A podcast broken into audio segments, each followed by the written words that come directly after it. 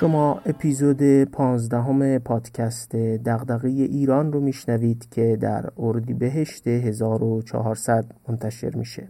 من محمد فاضلی هستم نویسنده کانال دغدغه ایران در تلگرام و صفحه‌ای با همین عنوان در اینستاگرام که با کمک همکارام پادکست دغدغه ایران رو هم منتشر می‌کنیم. ما تو این پادکست کتاب ها یا متونی رو به شنونده معرفی می‌کنیم که از دل اونها میشه. ایده ها و مباحثی درباره توسعه و بهبود مسائل جامعه ایران رو یاد گرفت یا به سوالاتمون درباره توسعه ایران بیشتر و بهتر فکر کرد. سوالاتی از جنس دغدغه ایران.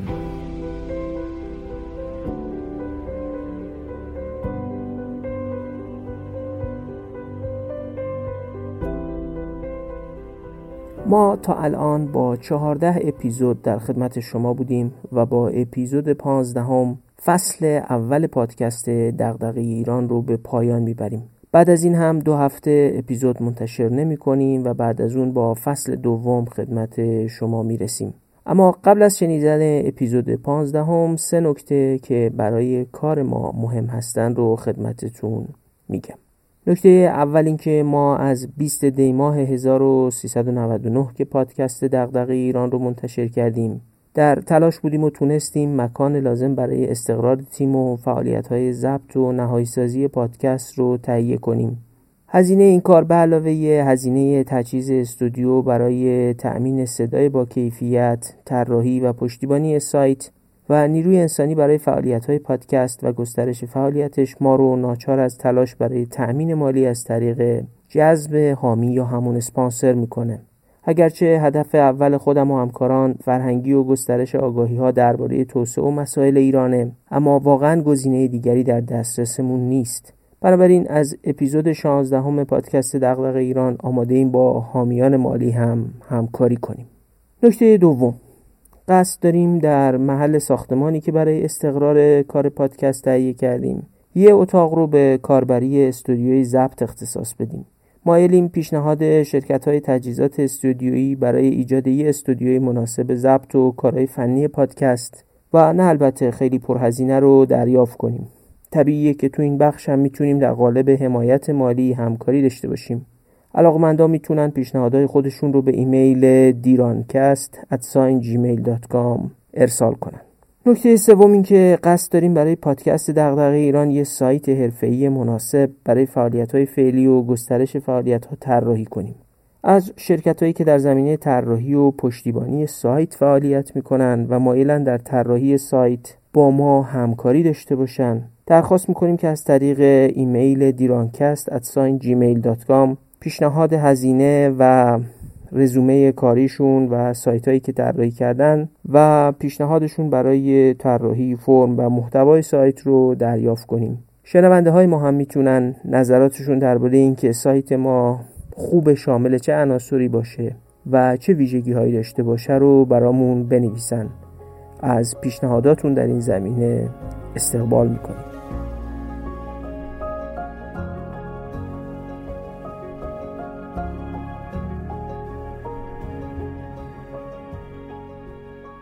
فصل اول پادکست دغدغه ایران با این اپیزود به پایان می‌رسه.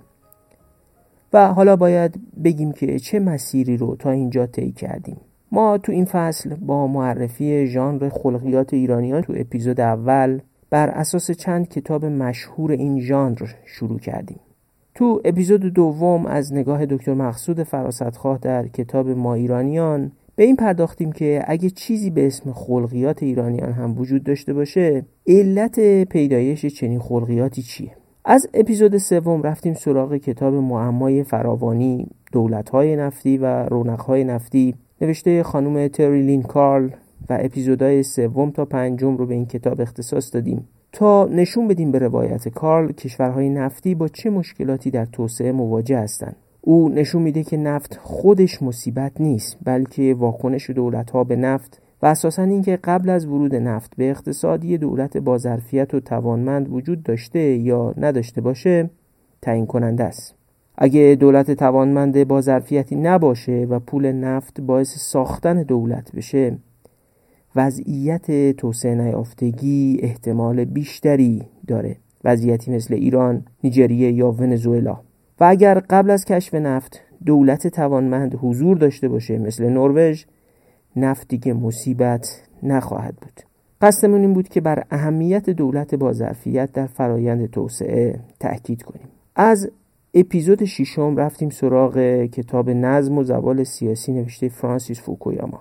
فوکویاما تاکید داشت که توسعه سیاسی سه عنصر داره دولت با ظرفیت حاکمیت قانون و پاسخگویی دموکراتیک. کتاب توضیح می‌داد که در روندی تاریخی چگونه کشورهایی مثل آلمان، انگلستان و آمریکا دولتهایی با ظرفیت ساختند و چگونه کشورهای آمریکای لاتین، صحرای آفریقا یا کشورهایی در آسیا نتونستن چنین دولتهایی پدید بیارن ایده مهم فوکویاما این بود که اگه دموکراسی قبل از ساخته شدن دولت با ظرفیت مستقر بشه خودش به ابزار ویژه پروری تبدیل میشه. فکر می‌کنم کتاب های معمای فراوانی و نظم و زوال سیاسی برای نشون دادن اهمیت نقش دولت در فرایند توسعه ایده های مهمی داشتن.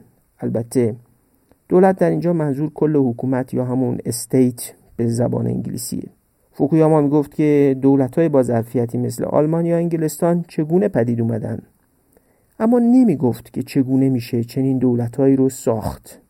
تو گام بعدی رفتیم سراغ کتاب دامهای اجتماعی و مسئله اعتماد نوشته بورسستاین سوئدی. مسئله بسیار مهم اعتماد و چگونگی گیر افتادن کشورها در دام اجتماعی رو توضیح دادیم. گفتیم که اگه دام اجتماعی حل نشه یعنی اعتماد عمومی پدید نیاد. مردم با همدیگه و مردم با حکومت همکاری نمی‌کنن و بر اثر عدم همکاری دائما تحقق خیر جمعی ضعیفتر میشه. اکثریت مالیات نمیدن قانون رو رعایت نمی‌کنن و به تدریج اخلاق فرو میریزه. ما در شرح کتاب دامهای اجتماعی و مسئله اعتماد تا اونجا رسیدیم که روسستاین گفت یک سرمایه اجتماعی و اعتماد توسط نهادهای اجرایی و نمایندگی خاصی تولید میشن که بهشون گفتیم نهادهای عام یا فراگیر یا نهادهای بیطرف. دو اعتماد از باور شهروندا به رعایت شدن رویه های بیطرف در نهادها و سازمانها حاصل میشه. شهروند به این نگاه نمی‌کنه که خروجی نهاد و سازمان به نفع خودش بوده یا نبوده بلکه بیشتر به این نگاه می‌کنه که رویه تصمیم و اجرا منصفانه و عادلانه هست یا نیست. سه با مفروض گرفتن انسانی که صرفا اقتصادی و بر اساس منافع خودش عمل می‌کنه نمی‌تونیم شکلگیری نهادهای فراگیر و عام رو توضیح بدیم. آدمایی که صرفا دنبال منافع شخصی خودشون باشن بالاخره تعادل هر سیستم نهادی رو به هم می‌زنن. چهار اگه سیستم های نهادی عام و فراگیر پایدار و مولد اعتماد در طول تاریخ وجود داشتن و دوام آوردن به این دلیله که انسانهایی هستند که به چیزی متفاوت از نفع شخصیشون و فراتر از اقلانیت اقتصادی عمل می‌کنن. یعنی به برخی هنجارهای اجتماعی و اصول اخلاقی پایبندن. پنج اگه جامعه رو صرفا بر اساس انسان اقتصادی نفع طلب تحلیل کنید فروپاشی همکاری و شکلگیری دام اجتماعی سرنوشت قطعی هر جامعه ایه پس باید پرسید و توضیح داد که چجوری جامعه می‌تونه به هنجارهایی پایبند بشه و اخلاقیات عامگرایی رو تشویق کنه که با کمک اونها بشه. تو جامعه اعتماد و سرمایه اجتماعی خلق کرد و مردم رو وارد فرایندهای همکاری کرد. اینکه چجوری میشه نهادهای فراگیر خلق کرد پاسخیه که ما بر اساس کتاب روسستاین تو این آخرین اپیزود فصل اول ارائه می‌کنیم. با ما همراه باشید تا ضمن شنیدن پاسخ این سوال. در آخر اپیزود توضیح بدم که چرا این فصل رو با خلقیات ایرانیان شروع کردیم و چرا با قسمت چهارم و آخرین قسمت از کتاب دامهای اجتماعی و مسئله اعتماد اون رو به پایان می‌بریم.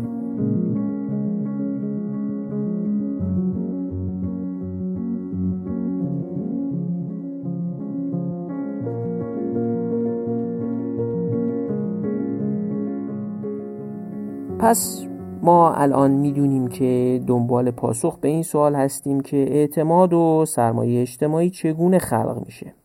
روسستاین برای پاسخ دادن به این سوال هم به شکل گسترده ای از نظریه ها استفاده کرده هم به تجربه کشور سوئد که یکی از کشورهای با سطح بالای اعتماد اجتماعی تکیه می‌کنه. ما اگرچه اصرار داریم که زمان پادکست ها بیشتر از یک ساعت نشه اما برای تمرکز کافی داشتن روی این سوال مهم که چگونه میشه در جامعه بی اعتماد به خلق اعتماد و سرمایه اجتماعی مبادرت کرد مجبوریم با جزئیات بیشتر و در نتیجه زمان بیشتری کار رو پیش ببریم. سعی می‌کنم نکته مبهمی باقی نمونه. ماهیت بحث هم به گونه که نمیشه اون رو در دو اپیزود ارائه کرد. پس بریم ببینیم اعتماد و سرمایه اجتماعی به روایت روسستاین و بلخص در سوئد چگونه شکل گرفته. بحث از اینجا شروع میشه که اگر انسان ها صرفا موجودات اقلانی باشند که به فکر منافع خودشون هستن یعنی چیزی که نظریه انتخاب اقلانی در اقتصاد و علوم اجتماعی میگه هیچ نهاد فراگیر مولد اعتمادی در دراز مدت پابرجا نمیمونه. این رو تو اپیزود 14 هم شرح دادم. نکته اول اینه که باید هنجارهای اخلاقی و معنوی برای دفاع از نهادهای سیاسی بیطرف وجود داشته باشند تا این گونه نهادها بتونن به حیات خودشون ادامه بدن. نکته دوم اما اینه که رفتارهای آدما در گذر زمان و تغییر مکان عوض میشه. ایرانیا یا سوئدیا همیشه اینجوری نبودن. تو طول تاریخ عوض شدن و در اصل باید چرایی این عوض شدن رو توضیح داد.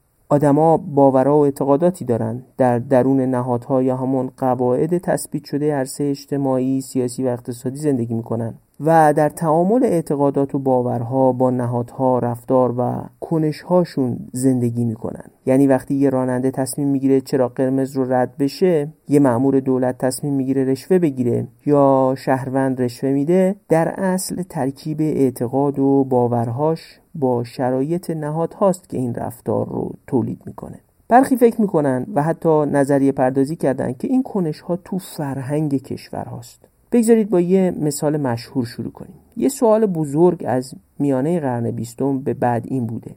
چی شد که دهها میلیون آلمانی آلمان مهد فلسفه و علوم انسانی با اون نظام علمی و بروکراسی قوی به واقعه هولوکاست یعنی قتل عام میلیون های یهودی توسط نازی ها تن دادن؟ نویسنده به نام گولدهاگن معتقد دیدگاه های یهودی ستیز حذفگرا به فرهنگ آلمانی ربط داره. بقیده او این یهودیا به خاطر فرهنگ ذاتی و ارسی قوم آلمانی معدوم شدن. روسستاین میگه این تبیین غیر از این که هیتلر و نازی ها رو از مسئولیت اخلاقی هولوکاست تبرئه می‌کنه چون اونها رو قربانی فرهنگ آلمانی جلوه میده مشکلات دیگری هم داره. محققی به نام یهودا باور گفته عامل تعیین کننده این بود که قشر روشنفکر یعنی دانشگاهیا، معلما، دانشجوها، بروکراتا، وکیلا، کشیشا و مهندسا به نازیا پیوستند. چون به اونها قول آینده خوب و مقام داده شده بود. زمانی که یا آقای دکتر یا آقای استاد یا آقای مهندس توی نسل کشی مشارکت کرد. او وقت قانع کردن توده های مردم به ضروری بودن این نسل کشی آسان شد. و صریحا معتقده که دانشگاهی ها نقش مهمی توی کشتار یهودی ها در جریان حکومت نازی ها داشتن. بذارید یه گریز کوچولو در حد یه دقیقه به یه موضوعی بزنم و رد بشم. یهودا بایر در ادامه همین بحثی جمله داره که من از لحظه خوندنش تو چند سال گذشته همیشه این جمله تو ذهنم زنگ می‌زنه. او میگه من به این پرسش باز میگردم که آیا ما واقعا هیچ درسی گرفتیم یا اینکه هنوز داریم در دانشگاه های خودمان بربرهای متخصص پرورش می دهیم این سوالیه که برای هر جامعه ای مطرحه. خب برگردیم به بحث خودمون. یه محقق دیگه به اسم مولر نشون داده بیشتر آلمانی های تحصیل کرده علاقه من به شرکت کردن در پاکسازی یهودیا و همراهی با نازی ها بودن. اسم این کارشون رو هم نمیشه تبعیت از قانون گذاشت چون در سال 1933 هنوز هیچ قانونی برای این کار مصوب نشده بود. یهودا باور میگه اون روشنفکرایی که رژیم نازی بهشون می‌گفت آریایی داخل نظم نهادین رژیم نازی منافعی داشتن و به اتکای همین منافع از رقبای دانشگاهی غیر آریاییشون جلو میافتادن. اونا کل دانشگاهی های یهودی رو جمعیت یک دست خبیس و دقلبازی تصویر می‌کردن و به اتکای همین تصور تبعیض روا داشتن در حق اونها رو توجیه می‌کردن. اما سوال اینه چه عامل مهمتری این تصور و تن دادن به وعده های گرفتن مناسب و امکانات رو توجیه می‌کرد و پدید می آورد روسستاین می‌پرسه چه چیزی باعث شده اونا قانع بشن که به شکلی فعالانه یا منفعلانه از سیاستی حمایت کنن؟ که بخشی از جمعیت آلمان رو که همکارانشون و گاه دوستاشون بودن اول تحقیر بعد حذف و در نهایت معدوم کنه. روسستاین میگه جواب این سوال رو نمی‌فهمیم مگر اینکه مفهوم حافظه جمعی رو درک کنیم و جدی بگیریم. حافظه جمعی که مطرح میشه پای تاریخ هم به میون میاد. آلمان در 1918 شکست سختی رو در جنگ جهانی اول متحمل شد و معاهده صلح ورسای نیز به شکل تحقیرآمیزی بر آلمان تحمیل شد. از همون زمان تصوری افسانه گونه در آلمان شکل گرفت که یهودیا از پشت با آلمان خنجر زدن. کلمه آلمانی دولشتوس یا خنجر از پشت زدن به همین تصور اشاره می‌کنه برخی محققان نشون دادن که سران نظامی آلمان در اصل برای پوشوندن خطاهای خودشون در آغاز جنگ و شکستهای بعدش یهودی های آلمان رو به بوز بلاگردان شکست و معاهده تحقیرآمیز ورسای تبدیل کردند. اتهام تفره رفتن یهودی از خدمت سربازی و آمار غلط درباره کم بودن کشته ها و زخمی های یهودی در بین سربازای ارتش آلمان نمونه کارایی بود که تو این زمینه انجام شد. کار به جای رسیده بود که جوزف گوبلز بعد از سال 1935 دستور داده بود که اسم سربازای اصالتا یهودی کشته شده در جنگ جهانی اول رو از بناهای یادبود سربازان کشته شده در جنگ پاک کنند. در اصل کاری که نازی ها با کمک نظامی ها کردن این بود که پیمان شکن بودن یهودی ها رو در حافظه جمعی مردم آلمان جا انداختن. روسستاین میگه حافظه جمعی ساخته شده برای مردم آلمان درباره خباست، پیمان شکنی و خیانت و خنجر از پشت زدن به ملت آلمان دارایی بزرگ نازی ها شده بود. محققی به اسم کرشاو در کتابی در سال 2000 می نویسه دروغ عمدی که درباره شکست آلمان در سال 1918 مطرح شد یکی از ویژگی های کلیدی سیاست پیشوا یا همون هیتلر بود یهودا باور معتقده که روشنفکرهای آلمانی به سیاست های تبعیض‌آمیز علیه یهودیا تن دادن به این علت که افسانه خنجر زدن از پشت رو باور کرده بودند. افسانه ای که ارتش برای تبرئه کردن خودش ساخته بود و به کمک اون مسئولیت جنگ جهانی اول و شکست در اون رو از شونه خودش بر می داشت.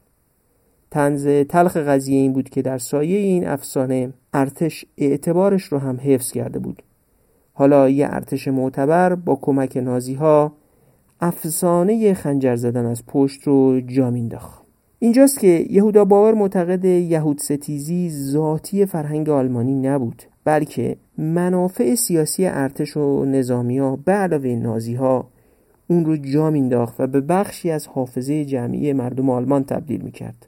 بدیهیه که اوضاع اقتصادی بسیار وخیم آلمان بعد از شکست های سنگینی که طرفهای پیروز جنگ بر آلمان تحمیل کرده بودند ابر تورمی که بر آلمان حاکم بود و باران بدبختی و مصیبت شرایط روانی لازم برای پذیرش این افسانه رو هم تسهیل می‌کرد.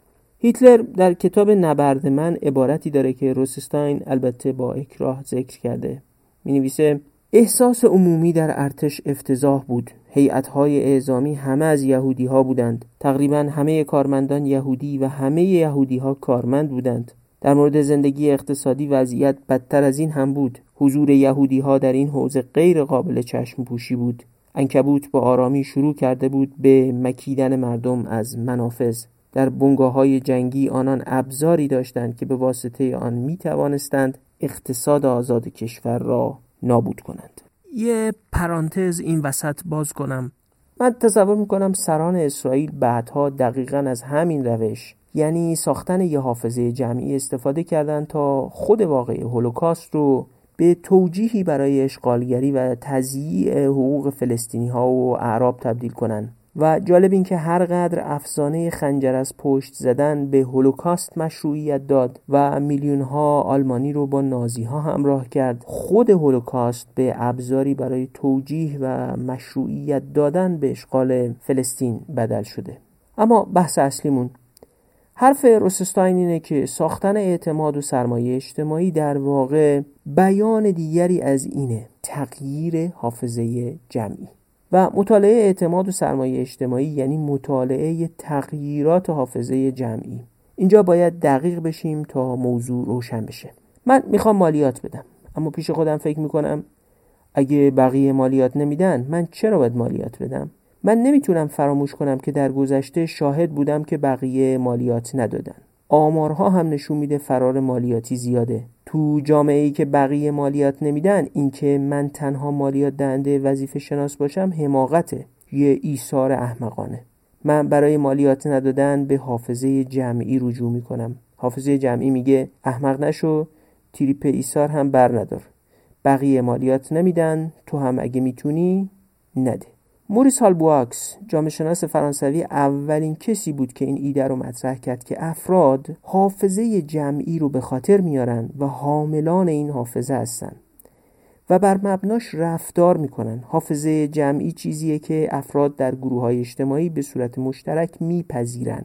این جمله کلیدیه. حافظه جمعی به تاریخچه بازی شکل میده. اما بازی چیه؟ بازی اینه که من و بقیه توی یه بازی هستیم. به همون معنی که در نظریه بازی ها مطرحه. من میگم اگه بقیه مالیات میدن منم میدم. اگه نمیدن من هم مالیات نمیدم.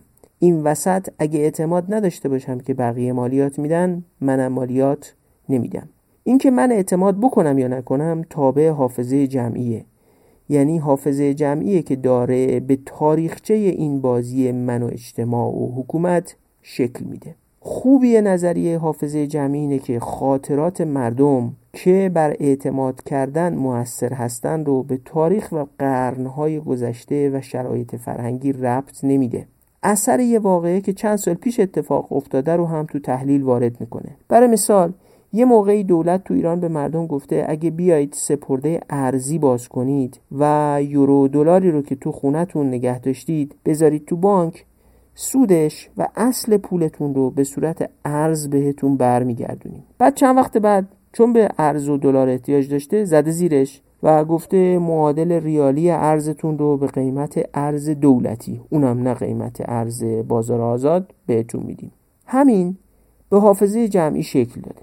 حالا دیگه هرچی دولت بگه میلیاردها دلار یا میلیاردها یورو دست مردم تو خونه هاشون هست بیارید بذارید تو بانک ها و سرمایه گذاری کنید کسی چنین کاری نخواهد کرد. لازم نیست حافظه جمعی ظرف چند هزار سال شکل بگیره. می‌تونه موضوع چند سال باشه. مهم اینه که حافظه جمعی برای آدما نقشه ذهنی درست می‌کنه و هر کسی از روی نقشه ذهنیش کنش انجام میده. حافظه جمعی تو این مدل حاصل کنش استراتژیک نخبگانه. نخبگان در اصل با کارهاشون تاریخ رو می نویسن نخبگان با کارهایی که می‌کنن حافظه مردم رو شکل میدن. و از این حافظه تو عرصه سیاست علیه همدیگه یا برای پیش برده مقاصدشون از جمله مقاصد خیر و شرشون استفاده می‌کنن. همون کاری که نازی ها و نظامی های آلمان برای مقاصد شر کردن. یا کاری که اسلوبودان میلوشویچ در یوگسلاوی بر اساس برخی رفتارهای نامناسب کروات ها با سرب ها انجام داد و به جماعت سرب قبولوند که کروات ها در صدد نسل کشی هستند و سرب ها رو برای برداشتن سلاح و جنگ و اون فجایع در یوگسلاوی سابق در دهه 1990 بسیج کرد. پژوهش درباره خاطره یا حافظه جمعی در اصل پرسیدن این سواله که مردم گذشته خودشون رو چگونه به خاطر میارن؟ پاسخ به این سوال رو دو گونه دادن. یه دسته از محققا میگن خاطره جمعی لازم نیست ریشه در واقعیت داشته باشه. میشه ساختش. یا به زبون علوم اجتماعی حافظه جمعی واقعیت نیست برساخته. برساخت یعنی ذهنیتی یا نقشه ذهنی که نخبه های قدرتمند اون رو برای مردم ساختن. این واژه نخبه رو هم یه توضیح دربارش بدم نخبه در ادبیات عموم مردم یعنی افراد صاحب توان ذهنی و هوش بالا اما این واژه در ادبیات علوم اجتماعی به این معنا نیست نخبگان افراد دارای وجوه تمایز به لحاظ قدرت، منزلت و ثروت هستند. یه سلبریتی کمهوش هم می‌تونه جز نخبگان باشه چون متمایزه و صاحب منزلته. کارآفرین ثروتمند یا یه رهبر سیاسی هم حتی اگر کم هوش باشه نخبه تلقی میشه. نخبگان جامعه یعنی دارندگان ثروت و قدرت و منزلت متمایز و دارای تأثیر اجتماعی. خب برگردیم به بحثمون. پس دیدگاه اول می‌گفت حافظه جمعی رو نخبگان قدرتمند می‌سازن یا برساخت می‌کنن. میشل فوکو متفکر بزرگ فرانسوی گفته خاطره در واقع یک عامل مهم مبارزه است. اگر کسی بتواند حافظه افراد را کنترل کند پویایی های آنها را کنترل کرده است. این دیدگاه یعنی حافظه ساخته میشه و اونی که حافظه مردم رو می‌سازه کنترلشون می‌کنه. از این زاویه که اهمیت تاریخ نویسی رسانه و جا انداختن روایت های خاص از تاریخ اهمیت پیدا می‌کنه. دیدگاه دومی هم هست که میگه حافظه جمعی برساخت و ساختنی نیست. ریشه تو واقعیت داره. برداشت افراد از رخدادهای واقعی گذشته و اینکه چنین باورهایی نسل به نسل منتقل میشه حافظه جمعی رو می‌سازه. خاطره ملت ها از ظلم هایی که کشورهای دیگه بر اونها روا داشتن واقعیت استعمار واقعیت حمله نظامی به کشورها واقعیت و حتی با گذشت زمان و پاداش های مادی هم برای مردم فراموش نمیشن. اما یه دیدگاه سومی هست که میگه حافظه جمعی نه کاملا برساخته است مثل دیدگاه اول و قدرت های سیاسی نمی‌تونن چیزی رو به زور به مردم تحمیل کنن و واقعیت تاریخی رو برسازند. و نه حافظه جمعی کلا حقیقت تاریخیه. روسستاین برای نشون دادن این دیدگاه سوم یه مثال تاریخی ناب اوورده که بگذارید مرور کنیم. خیلی بینش تو این مثال هست. سیاستمدارای اسرائیلی دائم یه افسانه ای رو برش تاکید می‌کنن به نام استوره ماسادا. ماسادا در اصل باقی مانده های برج صخره‌ای تو صحرای نگیو در فلسطین اشغالیه. این استوره درباره وقایعیه که در سال 73 میلادی رخ داده. این استوره میگه که در سال 67 میلادی عده‌ای از یهودیا از دست آزار و اذیت امپراتوری روم به قلعه یا برج ماسادا پناه می‌برند. دو سه سال هم در مقابل حملات رومی ها به این برج مقاومت می‌کنن و وقتی می‌بینن دیگه مقاومت امکان نداره تصمیم می‌گیرن همراه با زن و فرزنداشون دست به خودکشی جمعی بزنن بنابراین حدود هزار یهودی آزادیخواه مرگ رو بر بردگی و تحقیر در برابر رومیا ترجیح میدن این افسانه نماد مبارزه قهرمانانه برای دولت اسرائیل شده و حتی این عبارت که ماسادا دیگر هرگز شکست نخواهد خورد تو ادبیات سیاسی اسرائیل و تلاش برای جا انداختن اسطوره ماسادا در ذهن اسرائیلی ها خیلی جایگاه داره. این افسانه به یکی از عناصر هویتی اسرائیل تبدیل شده که حتی اعزام اجباری کودکان یهودی از مدارس به دیدن برج ماسادا بخشی از برنامه تبلیغاتی و پروپاگاندای دولت اسرائیله. توریسم رو هم بر محور این استوره گسترش دادن. اما اصل داستان چیه؟ محققی به نام بن یهودا که از اسمش هم معلوم خودش هم یهودیه و پژوهشگران تاریخ نشون دادن که بله اونایی که در ماسادا خودکشی کردن یهودی بودن. اما پیش از اینکه توسط رومی ها از دارالسلام اخراج بشن دزد و آدم کشایی بودن که مردم شهر رو با کارهایی که امروز ما بهشون میگیم مافیایی طعمه خودشون می‌کردن. شواهدی هم که نشون بده بیش از مدت کوتاهی در برابر رومی ها جنگیدن وجود نداره. تازه قبل از اینکه رومی ها به قلعه ماسادا حمله کنن این جمع به قارت و چپاول دهکده های یهودی نشین هم مشغول بودن. جالبه که روسستان میگه مطالعه که بین یهودا درباره ماجرای قلعه ماسادا انجام داده و اینکه چگونه سیاستمدارای اسرائیلی اسطوره ماسادا رو به بخشی از حافظه جمعی اسرائیلی ها تبدیل کردن یه شاهکار در علوم اجتماعیه. مقامات اسرائیلی یه شکل برساخته ای از واقعی ماسادا رو برای مردم و حتی سطح بین المللی جا انداختن یعنی برساختن. اما همه ماجرا هم ساختگی نیست. این همون دیدگاه سومه که میگه حافظه جمعی یه ریشه تو واقعیت داره اما بخشیش هم برساخته است. این دیدگاه در علوم اجتماعی منصوب به محققی به نام شوارتزه. این نشون میده که نخبگان قدرت چگونه برای ساختن حافظه جمعی بین عناصر مختلف واقعیت دست به انتخاب و ترکیب می‌زنند؟ به این ترتیب حافظه جمعی ترکیبی از واقعیت های تاریخی مثل خودکشی هزار یهودی در یک قلعه و حذف کردن بخشی از واقعیت یعنی اینکه حذف بشه که این جمع خودکشی کرده یه مش دوز و قاتل و راهزن بودن. و بعد ترکیب کردن اینها با روش ها و فنونی نوآورانه که روی هم یک روایت تاریخی برساخته رو می‌سازه و بعد تلاش کردن برای جا انداختن اون روایت تاریخی. حالا می‌تونم اون عبارت بنیادی روسستاین درباره اعتماد داشتن به نهادهای دولتی رو بگم. روسستاین می نویسه اعتماد داشتن به نهادهای دولتی حاصل فرهنگ نیست. بلکه چیزی است که از تجربه های واقعی شهروندان در خلال برخوردهایشان با نهادها. از طریق حافظه جمعی که کنشگران سیاسی جا اندازند ساخته یا نابود می شود خیلی گزاره خلاصه فشرده و مهمیه. اهمیتش تو سه چیزه. یک این که میگیم ناشی از تجربه واقعی شهرونداست یعنی اعتماد یا بیاعتمادی سرنوشت ابدی و ازلی مردم یک فرهنگ و جامعه نیست. اگه جنس تجربه های مردم عوض بشه اعتماد و بیاعتمادی هم عوض میشه. دو اینکه کنشگرای سیاسی منابع و استراتژی هایی که دارن رو به کار می‌گیرن و بر اعتماد تأثیر می‌ذارن یعنی اینکه جبرگرایی فرهنگی و تاریخی جایگاهی نداره. دیگه نمیشه گفت ما ایرانیا یا اون سوئدیا اینجوری هستن. اگه نخبه ها کنش راهبرد و شیوه به کارگیری منابع رو عوض کنن سطح اعتماد و سرمایه اجتماعی تغییر می‌کنه. سه با ایجاد فضایی برای تجربه های واقعی متفاوته که میشه اعتماد مردم رو جلب کرد. دائم حرف زدن یا داستان سرایی کردن مشکل اعتماد رو حل نمی‌کنه. قول و وعده دادن هم مشکلی رو از پیش روی مردم بر نمیداره.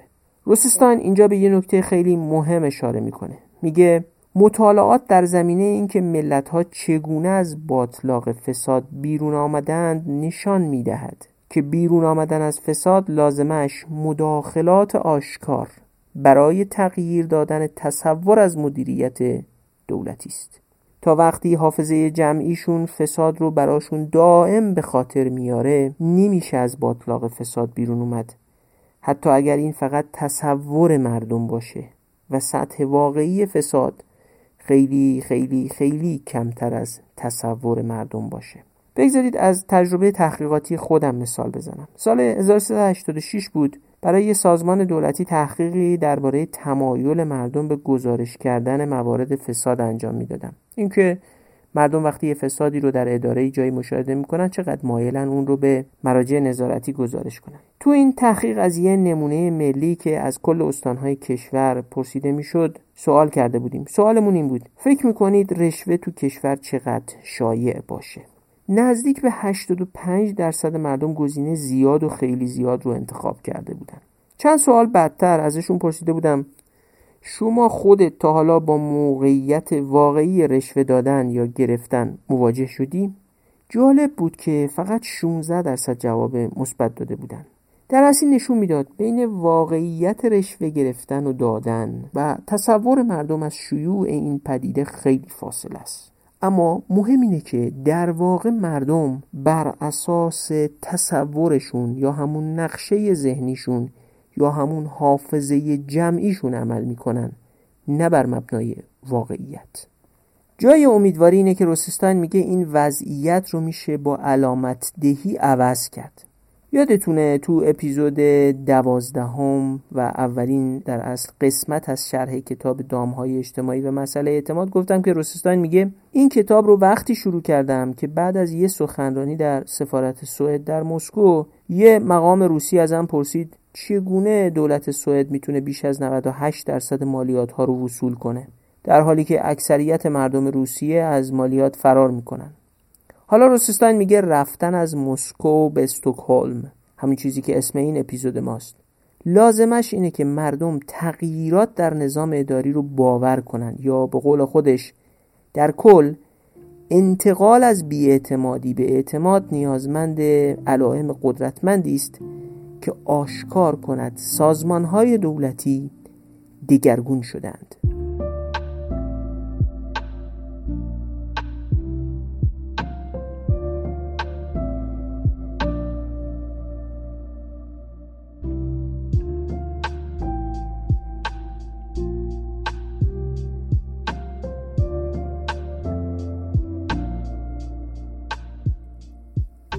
تصور می‌کنم تا اینجا بخشی از پاسخ به این سوال که چگونه میشه از بیاعتمادی و فقدان سرمایه اجتماعی به اعتماد گذر کرد مشخص شده. پاسخ اینه باید حافظه جمعی و نقشه ذهنی مردم تغییر کنه. نقش نخبگان هم خیلی مهمه حالا بریم سراغ موردهای تاریخی. دانمارک و سوئد در طول تاریخ ده بار به شکل خونینی با هم جنگیدن فنلاند بر اثر جنگ داخلی در سال 1918 یه بار ویران شده و سوئد کشوریه که در قرن 19 هم تونست از زیر بار مدیریت دولتی فاسد بیرون بیاد. فساد در سوئد به حدی بود که آشکارا مناسب رو خرید و فروش می‌کردن.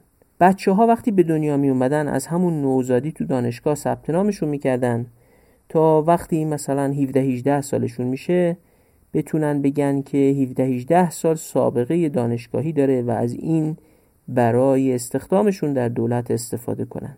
سوئد چگونه از این وضعیت بیرون اومده؟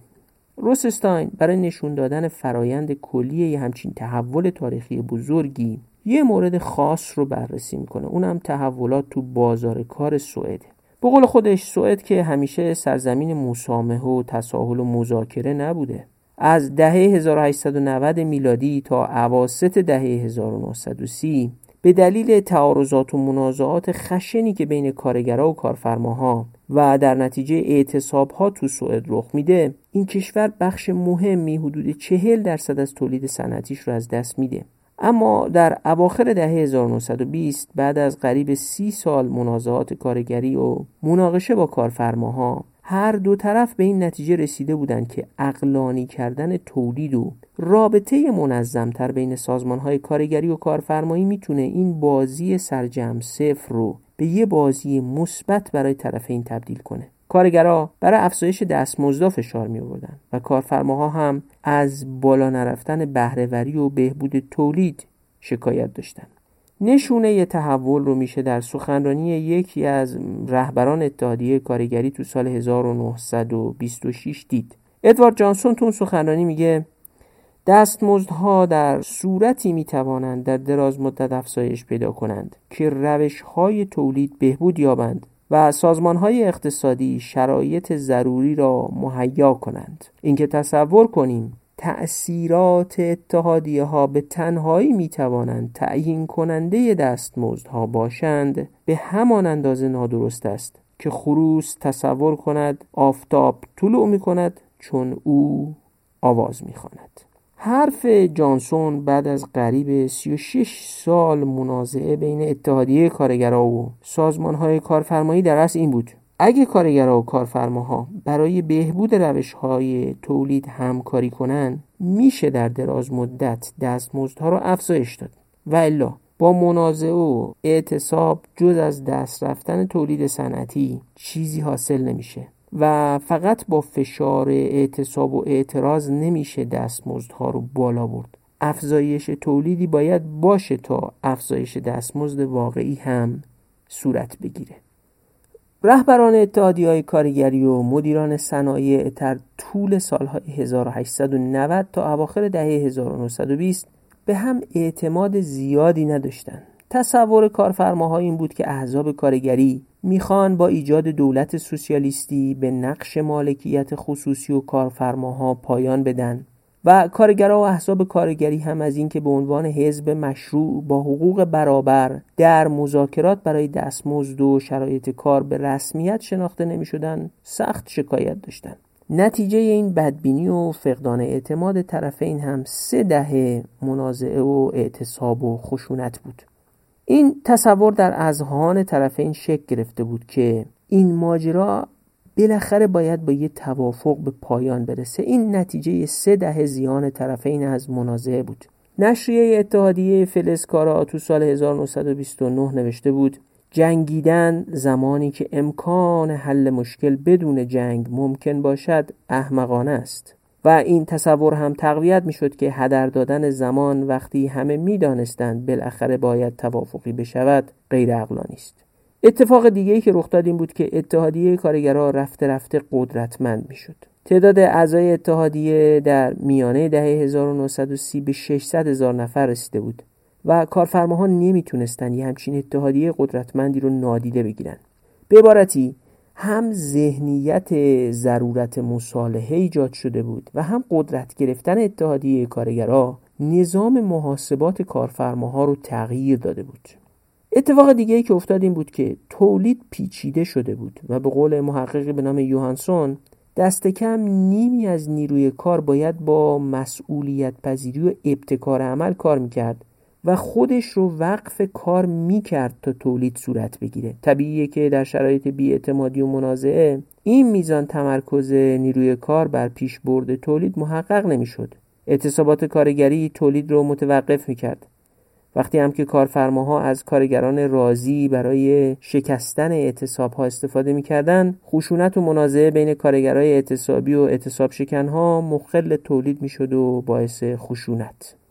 وضعیت به گونه بود که اتحادی های کارگری باید از برنامه های بالا بردن بهرهوری حمایت می‌کردند تا تولید رشد کنه و بر اثر رشد تولید کارفرماها هم دستمزدها رو بالا ببرند. این در اصل یه معمای همکاری بود. اتحادیه کارگری به افزایش بهرهوری و تولید کمک کنه و اتحادیه کارفرمایی دستمزدها رو در مقابل بالا ببره. مثل شهروندا مالیات بدن تا درآمد دولت بالا بره و دولت هم سطح کارایی و خدماتش رو بالا ببره. اما اگه دو طرف به هم اعتماد نداشته باشن یعنی دام اجتماعی یعنی عدم همکاری یعنی وضعیت دائم بدتر شونده. حالا سوال چرا سران اتحادیه کارگری و صاحبان صنایع سریع وارد یه همچین همکاری نشدن؟ اینکه خیلی همکاری پرسودیه. روسستاین میگه مشکل این بود. تغییر حافظه جمعی ناشی از یه واقعه مهم خیلی زمان برد. او واقعه چی بود؟ پس از سه چهار دهه خشونت های بین اعتصاب کنندگان و کارفرماها بالاخره در سال 1931 ارتش سوئد پنج کارگر اعتصاب کننده رو با گلوله کشت. یه جنگ برای شکل دادن به حافظه جمعی بر اثر این واقعه شکل گرفت. کارفرماها سعی می‌کردن کشته شدن این کارگرها رو به پای اعمال خشونت آمیز کارگرای کمونیست و مقابله مشروع ارتش با این گروه بنویسن. رهبران اتحادی های کارگری هم در مقابل سعی می‌کردن این واقعه رو به حمایت ارتش از کارفرماها و ظلم علیه کارگرا ربط بدن و دو طرف در اوج بیاعتمادی به هم و تلاش برای سر و شکل دادن به حافظه جمعی از یه واقعه بودن. هر کسی سعی می‌کرد روایت خودش از این رخداد واقعی رو برساخت کنه و جا بندازه. حالا یکم بریم عقبتر.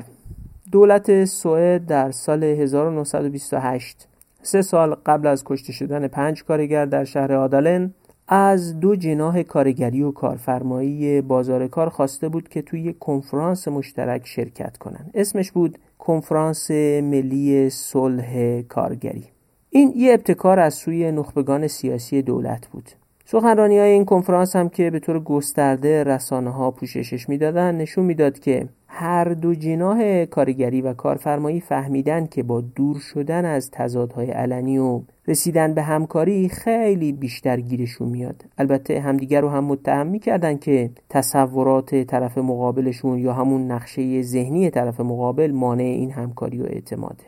این کنفرانس صلح کاری با یه بیانیه و شرح از سوی وزیر کابینه به اسم اسفن لوبک به پایان رسید.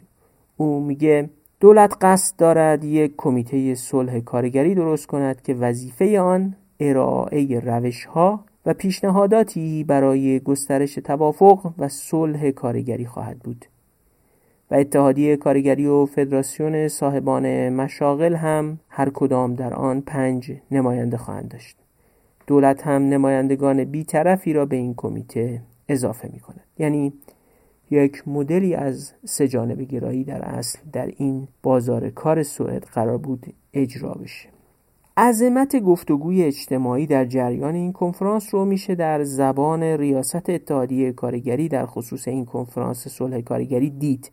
میگه من اجازه می‌خواهم از طرف اتحادیه کارگری از ریاست برای این ابتکاری که پیش روی ما گذاشتن سپاسگزاری کنم. من صمیمانه امیدوارم که این جلسه بیش از اینکه ما را به هم شبیه کند باعث شود درک بهتری نسبت به هم به دست آوریم. این کنفرانس فقط 6 ماه بعد از اون بود که جنبش کارگری سوئد برای بزرگترین تظاهرات های تاریخ سوئد فراخوان داده بود. و بیش از 100 هزار کارگر در تظاهرات شرکت کرده بودند. اما اسفن لوبک وزیر مبدع کنفرانس صلح کارگری طرح بلند مدتی برای کم کردن از بیاعتمادی ها داشت.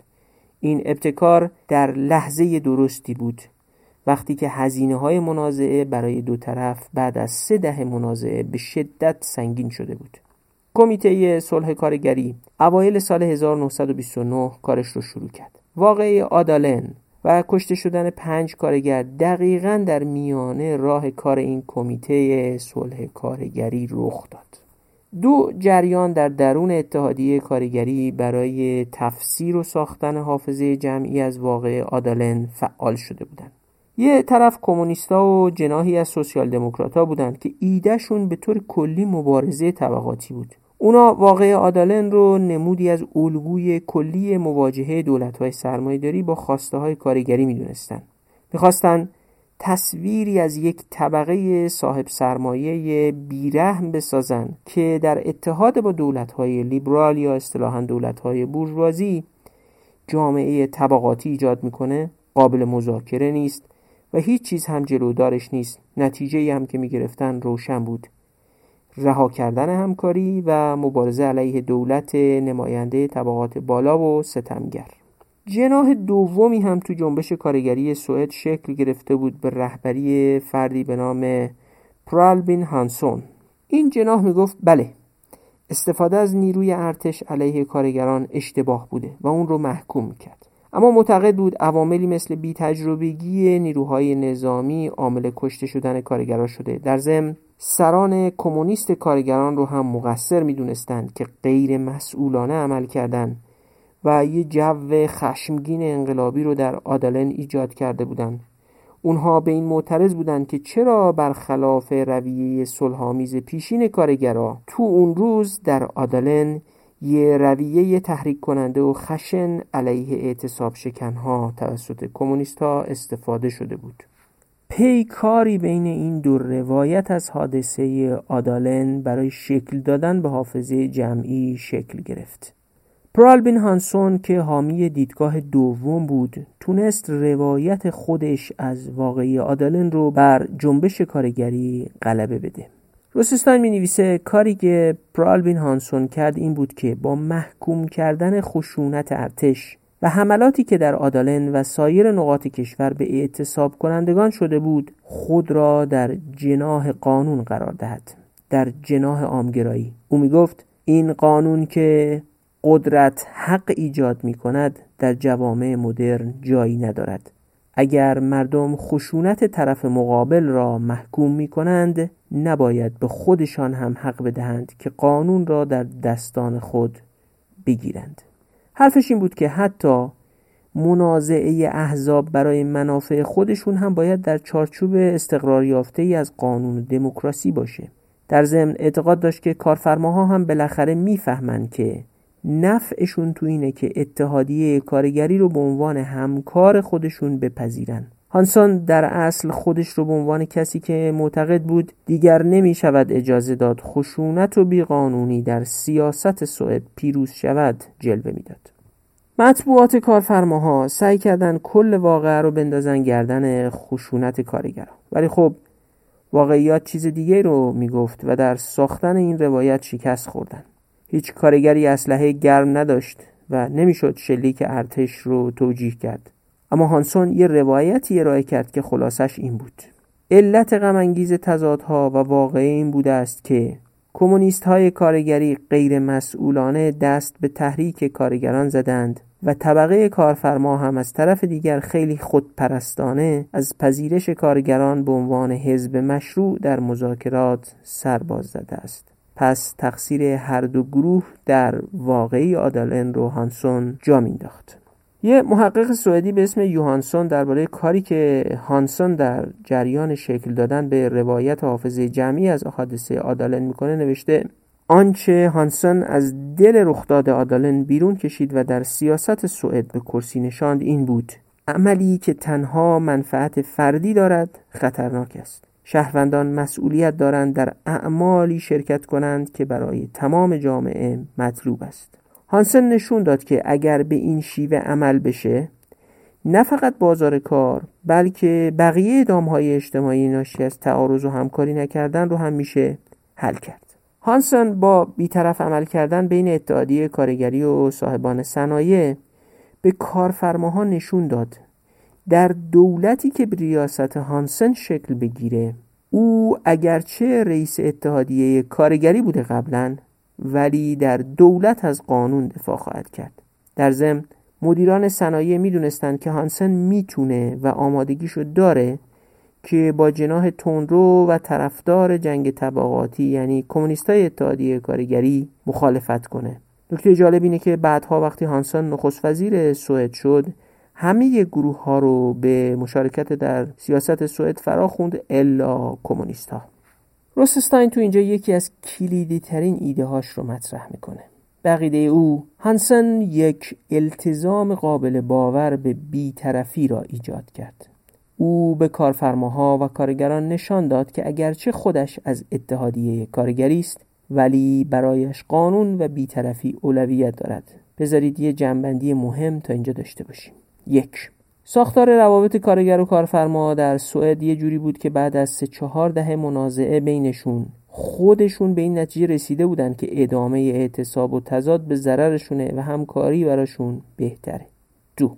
واقعه آدالن اما به یه مانع بزرگ تبدیل شد. خصوصا که کمونیستای کارگری می‌خواستن بگن جز از طریق حذف طبقه بورژوا و صاحبان صنایع راهی وجود نداره. سه این وسط در شرایط تاریخی خاص یه آدم به اسم پرالبین هانسون در لحظه و تاریخ درست موفق میشه روایت بیطرفانه خودش از واقع آدالن رو جا بندازه یعنی حافظه تاریخی رو بسازه. سهم کارگرها و خشونتشون و سهم کارفرماها و رویه غلطشون در برابر کارگرها رو نشون بده. و چهار هانسون نشون میده که اگر رئیس دولت بشه طرف قانون رو می‌گیره. در اصل هانسن ذهنیت حافظه جمعی و نقشه ذهنی چهل ساله کارگر و کارفرما رو از همدیگه تغییر میده. او فرهنگ سوئد رو عوض نکرد فرهنگ چند هزار ساله رو. بلکه نقشه ذهنی چند دهه‌ای رو با کنشگری در لحظه درست تاریخی اصلاح کرد. هانسن به عنوان رئیس دولتی که در سوئد تشکیل میشه به عنوان نخست وزیر مذاکراتی رو بین کارگرها و کارفرماها بعد از واقعه آدالن پیش برد که تا سال 1938 یعنی به مدت هفت سال این مذاکرات طول کشید. این مذاکرات نهایتا به معاهده بین اتحادیه کارگرها و صاحبان صنایع انجامید که به معاهده سالتسیوباد مشهوره. سالتسیوباد نام هتلی است که این معاهده در اون امضا شد و امروز یکی از مکانهای تاریخی در سوئد هم محسوب میشه.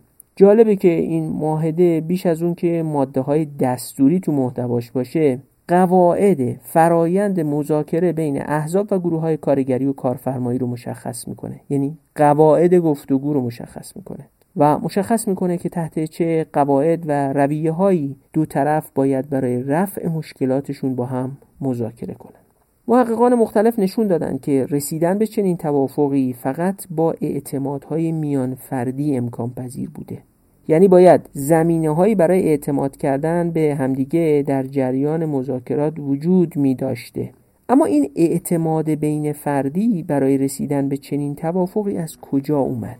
کسایی که داشتن مذاکره می‌کردن چگونه به هم اعتماد کردن؟ شما فکر می‌کنید این اعتماد از کجا اومده بود؟ آیا فرهنگ سوئد چیز خاصی داشت یا اون آدما با بقیه آدمای روی زمین فرق داشتن؟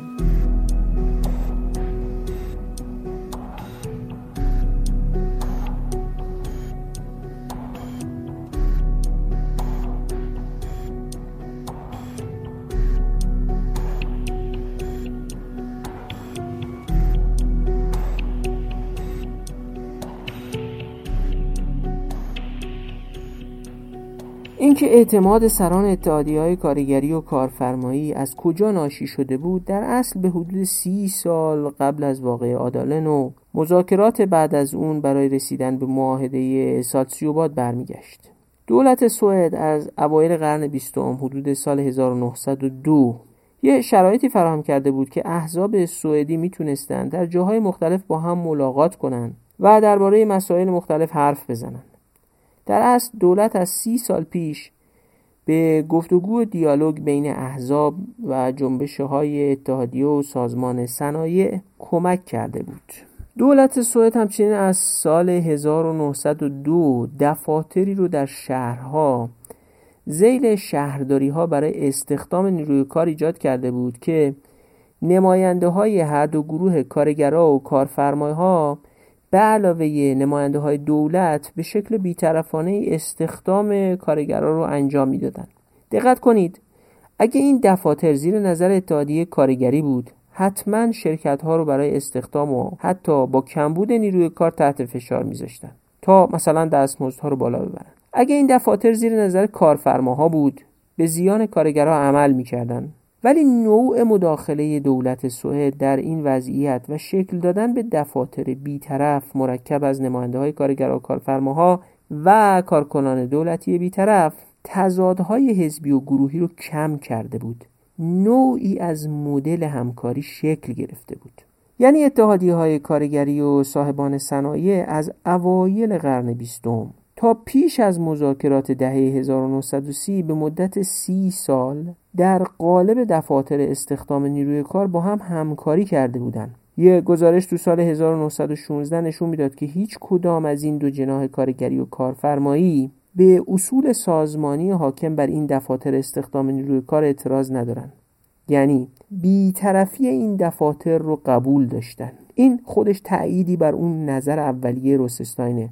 اونجا که میگه مردم فقط به منافع خودشون فکر نمی کنن. به این فکر می‌کنن که رویه های انجام کار تا چه حد بیطرفانه و عادلانه است وقتی رویه انجام کار بیطرفانه بود کارگرها و کارفرماها هر دو این رویه رو قبول داشتن تو سال 1912 هم هیئت ملی امور اجتماعی ایجاد شده بود که در قالب اون رؤسای فدراسیون صنایع و اتحادیه کارگرها هر هفته با هم ملاقات می‌کردن و با هم روی گزارش های مشترک درباره وضعیت کارگری و صنایع کار می‌کردن. دقت کنید سی سال قبل از واقع آدالن به ابتکار یک کسایی تو دولت دفاتر استخدام نیروی کار شهرداری ها و در سال 1912 هیئت امور اجتماعی برای گفتگوهای هفتگی و اقدامات مشترک کارگر و کارفرماها صورت گرفته بود. یه داستان جالب اینه که قبل از انعقاد معاهده سالسیوباد رؤسای اتحادی های کارگری و فدراسیون صنایع سوئد با هم سفر می‌کنن به فرانسه. روسستاین میگه فرانسوی ها و رسانه های فرانسوی اصلا نمی‌تونستن بفهمند که چجوری ممکنه دو گروه متخاصم دو گروهی که بر اساس تجربه فرانسوی کاملا با هم تخاصم دارن می‌تونن کنار هم بشینن و توی یه وسیله نقلیه سفر کنن. یا به آمار و اطلاعات همدیگه اعتماد کنن یه بار هم یه گروه فرانسوی میان سوئد و با کمال تعجب می‌بینن که مدرسه اتحادیه کارگران سوئد از رئیس فدراسیون صاحبان صنایع برای سخنرانی دعوت کرده. اصلا یه همچین چیزی تو مخیله فرانسوی نمی گنجید. یه شورای کارگری هم در سال 1919 بنیانگذاری شده بود که اعضاش عبارت بودند از دو نفر از اتحادیه کارگری دو نفر از فدراسیون صنایع و سه تا کارمند بیطرف دولتی جمعا هفت نفر که این کارمندهای دولتی توانایی های قضایی و حقوقی هم داشتند. این شورا درباره مقررات ساعت و کار نسبت به شرایط متفاوت صنایع تصمیم می گرفت بسته به سختی کار و شرایط جغرافیایی و زمانی و اینها این شورا تصمیم گرفت به عبارتی می بینیم که سه دسته شورا تشکیل شده بود به ابتکار دولت سوئد از سال 1902 که توش کارگرا، کارفرماها و دولت بیطرف با هم همکاری می‌کردن ببینید در اصل بین سالهای 1902 تا 1931 حدود 29 سال بود که این گونه همکاری ها بین کارگرا و کارفرماها شکل گرفته بود و روسستاین معتقد در از اون اعتماد بین فردی که در جریان مذاکرات نماینده های کارگرها و کارفرماها به مدت هفت سال بروز کرد و منجر به معاهده سالسیوبات شد در اصل تو این سی سال تمرین شده بود. به قول روسستاین خود این همکاری ها نوعی حافظه جمعی ایجاد کرده بود. هر دو طرف تجربه و خاطرات همکاری های مبتنی بر اعتماد رو در سه دهه در قالب های مختلف داشتن.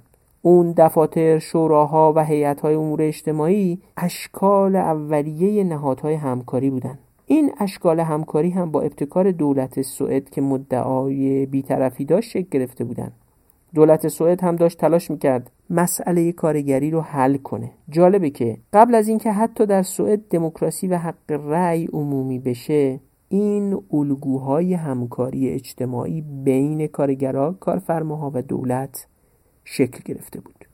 خیلی نکته میه که دولت سوئد ابتکار داشت تا نهادهایی ایجاد کنه که طرفین در قالب اونها با هم حرف بزنن کار کنن و مسائلشون رو مشترکن بررسی و حل کنن. بنابراین معاهده سالسیوباد که پس از هفت سال مذاکره بین سال 1931 و کشته شدن پنج کارگر در آدالن و تا سال 1938 مذاکراتش طول کشید بر یه حافظه جمعی همکاری بین اتحادی های کارگری و فدراسیون صنایع در قالب های مختلف بین سال 1920 تا 1931 بنا شده بود. سه دهه گفتگو و تعامل زمینه مذاکرات هفت ساله رو فراهم کرده بود یعنی فقط ابتکار نوآوری و توان پرالبین هانسون نبود که تونست روایت خودش از واقعه آدلن رو به بقیه بقبولونه بلکه سی سال سابقه همکاری و گفتگو پشت این موفقیت قرار داشت البته هانسون میراستار کسایی بود که از سال 1902 زمینه همکاری و گفتگو بین کارگرها و کارفرماها تو قالب‌های مختلف رو فراهم کرده بودند. در اصل ابتکارهایی که سی سال پیش به عنوان کنشگری و نوآوری انسانی ارائه شده بود در مدت سی سال خودشون به ساختارهای مؤثر تبدیل شده بودند. یه نکته خیلی ظریف هم وجود داره اگه برخی گروه ها یا کنشگرهای سیاسی اطمینان داشته باشن که قدرت سیاسی مسلط همیشه طرف اونا رو می‌گیره او وقت سعی می‌کنن همه قوانین رو جوری تغییر بدن که همیشه به نفع خودشون باشه اما اگه مطمئن نباشن که قدرت مسلط طرف اونها رو می‌گیره ترجیح میدن قوانین بیطرفانه باشه و نهادها فراگیر. مثالش میشه این. فرض کنید قانون بانکی یه جوری باشه که منابع بانک ها فقط به افرادی که قدرت مسلط میپسنده وام داده بشه. یه گروه خاص مثلا گروه الف هم هستند که مطمئنن قدرت سیاسی مسلما فقط اونها رو میپسنده و بنابراین همیشه وام ها نصیب گروه الف میشه. اما حالا فرض کنید که این گروه مطمئن نباشه که قدرت مسلط فقط اونها رو میپسنده و اون وقته که براش بهتره که قوانین بانکی یه جوری باشه که طبق ضوابط و به همه گروه های واجد شرایط وام پرداخت بشه. اینجوریه که بیطرفی حکومت و اینکه دائم طرف گروه های خاص رو نگیره باعث پیدایش نهادهای عام و فراگیر و مولد اعتماد میشه. چون این گروه نمی‌دونه حکومت در آینده باهاش چگونه برخورد می‌کنه ترجیح میده که رویه های حکومت مبتنی بر بیطرفی باشه. می‌دونید مثل چی میمونه؟ فرض کنید یه دستگاهی هست که کیک رو به دو قسمت تقسیم می‌کنه. و یه قسمت به شما و قسمت دیگه به دوست شما داده میشه. اگه شما مطمئن نباشید که بین این دو قطعه کدوم رو به شما میدن ترجیح می‌دید که دستگاه بیطرف باشه و کیک رو دقیق از وسط تقسیم کنه. تا هر کدوم رو به شما دادن ضرر نکرده باشید. اما حالا فرض کنید این دستگاه یه متصدی داره که همیشه تیکه بزرگ رو به شما میده. خب شما حتما تلاش می‌کنید که تیغه دستگاه رو دستکاری کنید تا همیشه تیکه بزرگتری دستتون برسه.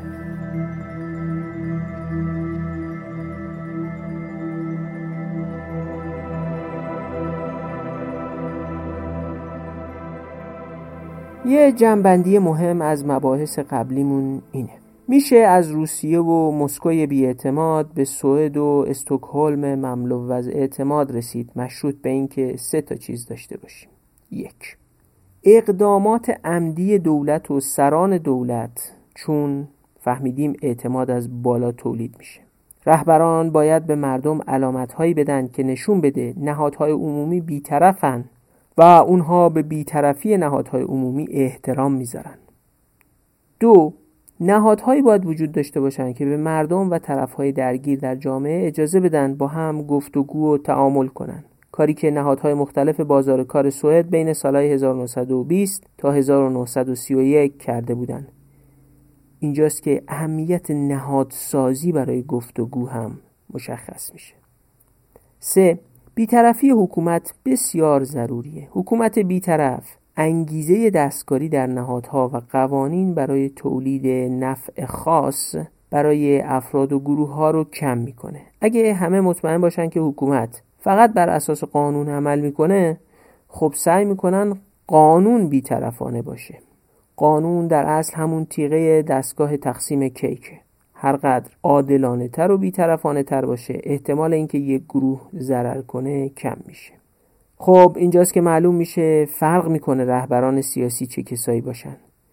مثل پرالبین هانسون بیطرف باشن و دارای ایده های خاصی باشن که بیطرفی رو توجیه می‌کنه. یا افرادی که هیچ ایده ای از بیطرفی ندارن و قادر هم نیستن روایتی بیطرفانه برای حافظه جمعی ارائه کنن اینجاست که اهمیت نهادهای گفتگو و همکاری نزدیک میان گروه های متنازع و مخالف هم روشن میشه.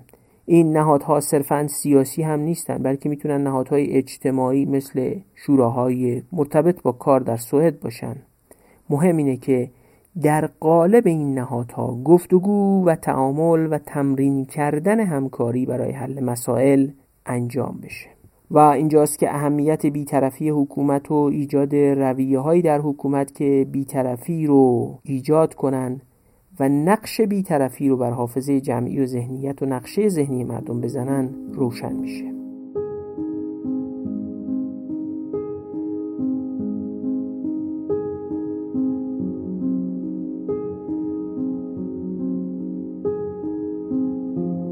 خب حالا می‌خوایم مباحثمون درباره کتاب دامهای اجتماعی و مسئله اعتماد و کل فصل اول پادکست دغدغه ایران رو جمعبندی کنیم.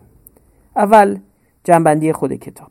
روسستاین سعی کرد توضیح بده که تولید اعتماد و سرمایه اجتماعی چگونه رخ میده. اول نشون داد که این اعتماد محصول مواجهه مردم با نهادهای دولت و مدیریت خدمات عمومیه. ماهیت مدیریت عمومیه که نقش مهمی در ساختن اعتماد داره و حتی مهمتر از اثر نهادهای انتخاباتیه. دو نشون داد که اعتماد و بیاعتمادی محصول حافظه جمعیه و حافظه جمعی حتما امری تاریخی و فرهنگی نیست. قابل تغییره و حتی در بازه های زمانی ده تا سی سال هم می‌تونه تغییر کنه.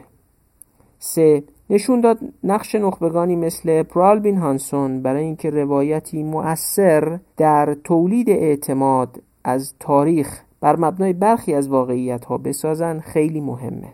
منوط به اینکه قبلا برخی شرایط ساختاری مثل زمینه های گفتگو و همکاری در عرصه های مختلف ایجاد شده باشه.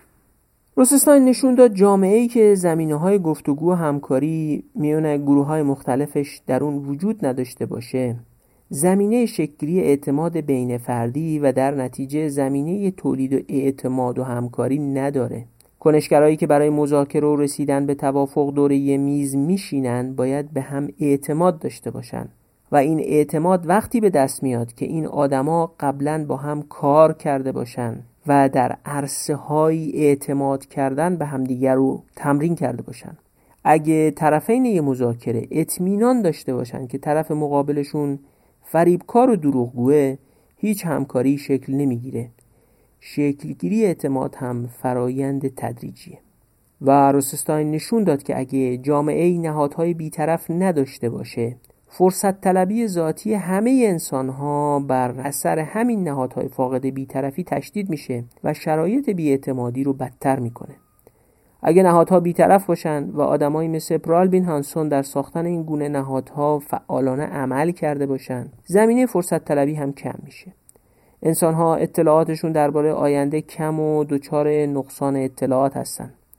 اگه مطمئن نباشن که قدرت مسلط در آینده حتما طرف اونها رو می‌گیره ترجیح میدن که قوانین و رویه های حاکم بر جامعه قواعد و رویه ها و نهادهای بیطرفانه و فراگیر باشن. شما اگه بدونید که دادگاه فقط مطابق قانون با شما برخورد می‌کنه نه پارتی نه پول نه زور نه سفارش او وقتی که ترجیح می‌دید قانونی که شما رو قضاوت می‌کنه قانون با کیفیت بیطرفی باشه. و روسستاین نشون داد. اعتماد وقتی شکل می‌گیره که مردم علامتهایی از بالا دریافت کنن که نشون بده. بازی جدیدی بین مردم و حکومت شروع شده که سطح بالایی از بیطرفی حکومت در اون قابل لمسه نه فقط گفتنی. و در نهایت در چنین شرایطی هم باز دیالوگ صادقانه شفاف و تو با مشارکت اثر بخش زینفعانه که می‌تونه اعتماد رو شکل بده. یه نکته من اضافه کنم که فکر می‌کنم روسستاین به دلیل بستر فرهنگی و اجتماعی جامعه خودش خیلی بر اون تاکید نکرده. این مقوله مهم سازماندهیه در سوئد سازماندهی کارگرا و کارفرماها در قالب اتحادیه و فدراسیون صنایع وجود داشته. گفتگو میان اونها هم در قالب دو سازمان و تشکیلات حقوقی و نماینده دو قشر اجتماعی صورت می گرفته. این تشکیلات سابقه و تاریخ داشتن. عده عده داشتن و خود سازمان که عمرش از افرادش بیشتره به کانون اعتماد و همکاری متقابل تبدیل شده بود. اقلش این بود که کارگرا به اتحادیهشون و صاحبان صنایع به فدراسیونشون اعتماد داشتن. اما جامعه ای که سازماندهی اخشار مختلفش در قالب سازمان سنفی، کارگری، اتحادیه یا احزاب صورت نگرفته باشه اصلا گفتگوی منجر به اعتماد آفرینی توش ناممکن میشه. سازمانی برای گفتگو وجود نداره و میلیون ها آدم هم که نمی‌تونن تک به تک با هم مذاکره کنن. سازماندهی پیش شرط شکلگیری اعتماده شرح روسستاین نشون میده میشه از دام بیاعتمادی و دام اجتماعی منجر به عدم همکاری به کمک سازماندهی، گفتگو، بیطرفی حکومت و نوآوری و اقدام سازنده کنشگرای مناسب در لحظه مناسب تاریخ فرار کرد. کشورهایی نظیر سوئد با همین ترکیب از کشورهایی ناکارآمد و فاسد به کشورهایی توسعه یافته و با وضع مناسب امروزی تبدیل شدند. فساد و دام اجتماعی سرنوشت محتوم کشورها نیست اما مجموع آنچه روسستاین رای می‌کنه نشون میده که این مسئله تا چه حد دشوار و تا چه حد وابسته به مقتضیات تاریخی و تا چه حد اونها که تصور می‌کنن با جابجا شدن چند فرد یا با ارائه چند دستور یا دادن چند شعار می‌تونن سرنوشت تاریخی یک کشوری رو عوض کنن پوپولیست های ساده انگاری هستن. اما ما تو این فصل از اول تا الان چی کار کردیم؟ ما با خلقیات ایرانی ها شروع کردیم. خیلی ها هم تصورشون بوده که ما در روایت خودمون موافق این هستیم که ایرانیا در فرهنگ و ذات تاریخیشون اون خلقیات نامناسب رو دارن. اولا جا به جا نشون دادیم که اون جنس خلقیات که به ایرانیا نسبت میدن مثل فرصت طلبی ویژگی نوع بشره. بیاعتمادی ویژگی نوع بشره. در ضمن امیدوارم در انتها نشون داده باشیم که بی متوجه خلقیات ایرانیان نیست. ایرانی ها مثل بقیه مردم دنیا مثل مردم جنوب ایتالیا مثل یونانیا یا عمده مردم آفریقا و آمریکای لاتین مثل سوئدیای قبل از معاهده سالتسیوباد و تحولات در دموکراتیزاسیون و تحول نهادی در سوئد مثل فنلاندی ها قبل از پیدایش تحولاتی در این کشور و مثل مردم همه کشورهای جهان در درون نهادها و با سطحی از کیفیت دولت و نهادهای مدیریت عمومی زندگی می کنند که رفتار کردن بر اساس اونچه که خلقیات ایرانیا شده رو الزام می‌کنه. این ویژگی فرهنگی ایرانیا نیست و می‌تونه سرنوشت محتوم ایرانیا هم نباشه. ایرانیا حتی اگه اون خلقیاتی که گفته میشه رو داشته باشن و اکثریت زیادی از اونها هم این خلقیات رو داشته باشن این محصول وضعیت نهادها، مدیریت دولتی و ساختارهایی که بر اساس ظرفیت پایین حکومتها ایجاد شدن. امیدوارم بر اساس ترکیبی از ایده های تریلین کارل در کتاب معمای فراوانی، ایده های فرانسیس فوکویاما درباره دولتسازی و توسعه سیاسی و همچنین ایده های بروسستاین درباره شیوه ساخته شدن اعتماد و سرمایه اجتماعی نشون داده باشیم که چگونه اعتماد، ظرفیت دولت، کیفیت حکومت و نهایتا توسعه مناسب ناشی از اونها در طول تاریخ بر اثر فرایندهای گفتگو و همکاری و در چارچوب کنش مناسب نخبگان ساخته میشه. قدرتگیری اجتماعی نیروهای خواهان تحول هم در این وسط مهمه. همون گونه که عضویت 600 هزار نفر در اتحادیه کارگران سوئد بر محاسبات کارفرماها درباره روند منازعات کارگری و کارفرمایی اثر گذاشت. این نگاه ما رو تو چنگ تاریخ تنها و بیکس رها نمی‌کنه بلکه نشون میده که با کنش نخبگانی مناسب با کنش نخبه های مثل پرالبین هانسون میشه از بند و قید اثر تاریخ و نهادهای نامناسب البته به تدریج و حتما با خون دل بسیار رها شد. یه جمله هم درباره تعریف گفتگو از زبان روسستاین بشنویم.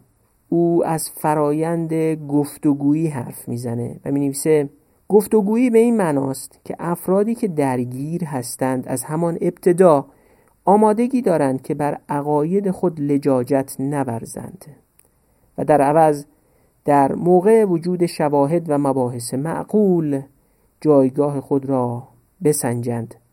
اگر هر طرف فرض بگیرد که طرف مقابل به دروغ متوسل می شود و اگر گمان کند که طرف دیگر او را به عنوان حزبی مشروع که حقوق برابر دارد به رسمیت نمی شناسد و اینکه آنان آماده گوش دادن نیستند و در مورد بحث های مطرح شده توسط او اندیشه نخواهند کرد و آماده تغییر دادن عقاید قبلی خود در برابر شواهد عینی نیستند صحبت کردن درباره اینکه چگونه باید نظامهای قواعد ساخته شوند معنایی ندارد. به عبارتی گفتگوی دو طرفی که لجوجانه سر مواضعشون وایستادن حتی حاضر نیستن طرف مقابل رو به رسمیت بشناسن و او رو بخشی از یک نظام گفتگو به حساب بیارن کار بی حاصل و بی است. اینجاست که چرخه اعتماد و گفتگو هم به میان میاد. اندکی اعتماد برای اندکی گفتگو به منظور تولید اعتماد بیشتر. و استفاده از این اعتماد اندکی بیشتر برای اندکی گفتگوی بیشتر. و همینطور الی آخر یه چرخه ای از اعتماد بیشتر گفتگوی بیشتر گفتگوی بیشتر اعتماد بیشتر. و الی آخر. و در نهایت تثبیت کردن برخی نهادها در فرایند متقابل اعتماد و گفتگو و به همین نسبت یه سیر قهقرایی و زوال و نابودی هم ممکنه. قطع کردن گفتگو اعتماد کمتر و اعتماد کمتر گفتگوی کمتر و در نهایت زوال.